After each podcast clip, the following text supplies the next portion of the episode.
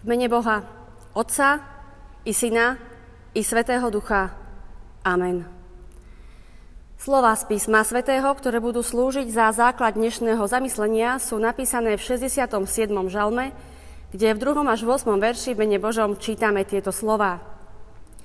Nech nám je Boh milostivý a požehná nás. Nech rozjasní svoju tvár pri nás.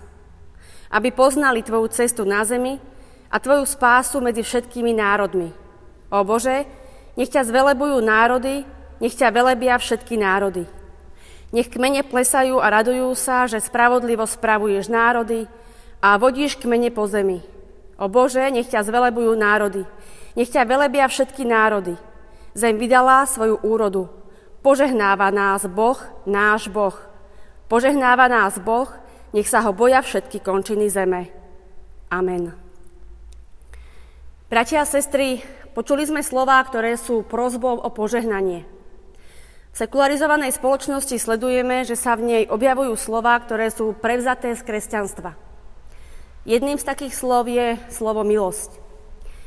V dnešnej dobe je toto slovo dosť frekventované, ale jeho význam je značne posunutý.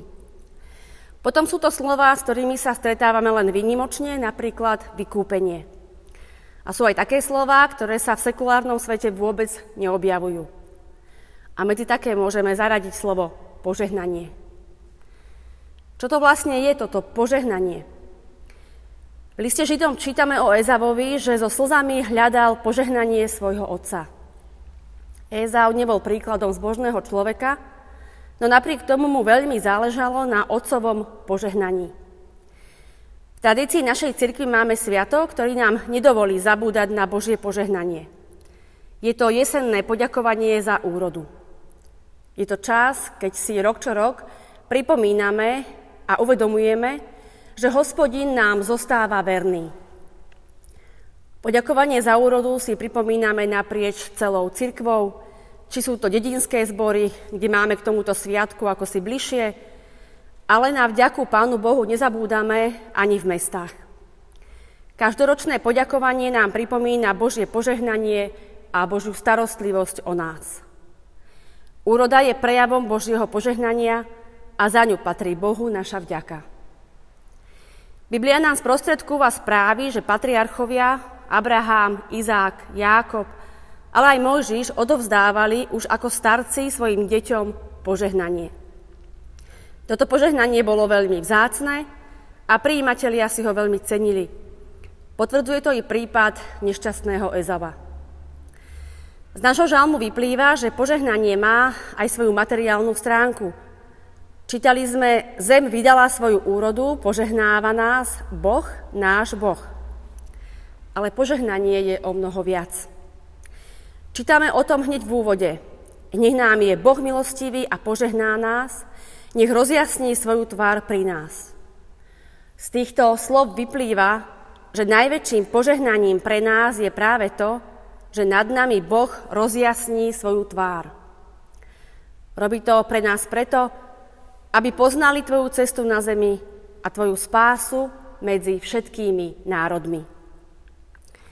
V čase, keď máme všetkého nadostáč, keď prijímame Božie materiálne požehnanie, ako by sme zabudli na rozjasnenú Božiu tvár, ako by sme nepoznali Božiu cestu na zemi ani jeho spásu medzi národmi.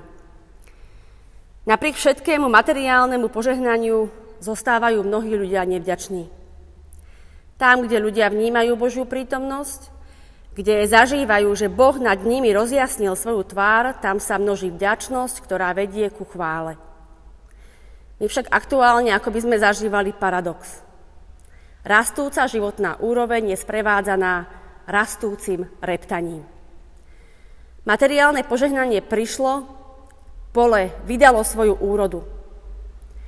Kde však zostala vďačnosť, chvála, bázeň pred Bohom, o ktorej sme počuli v poslednom verši. Tak ako Hospodin požehnáva, takisto aj súdi. Nie len jednotlivcov, ale celé národy. Čo myslíte, bratia a sestry, ako dopadneme? Tak ako Hospodin národy súdi, tak ich aj vodí. Chceme sa nechať viesť? Vráťme sa k otázke z úvodu. čo to vlastne je toto požehnanie. Božie požehnanie spočíva v rozjasnení Božej tváre, v poznaní Božích ciest, v radosti z Božieho pokoja, v láskavých medziľudských vzťahoch, vo vďačnosti za život. Požehnanie spočíva v tom, že máme dostatok, ktorý potrebujeme k životu a netrpíme chudobou ani nadbytkom, ktorý by nás odvádzal od Hospodina. Amen. Modlíme sa. Trojjediný Bože, ďakujeme Ti za tento deň, ktorým vstupujeme do nového týždňa.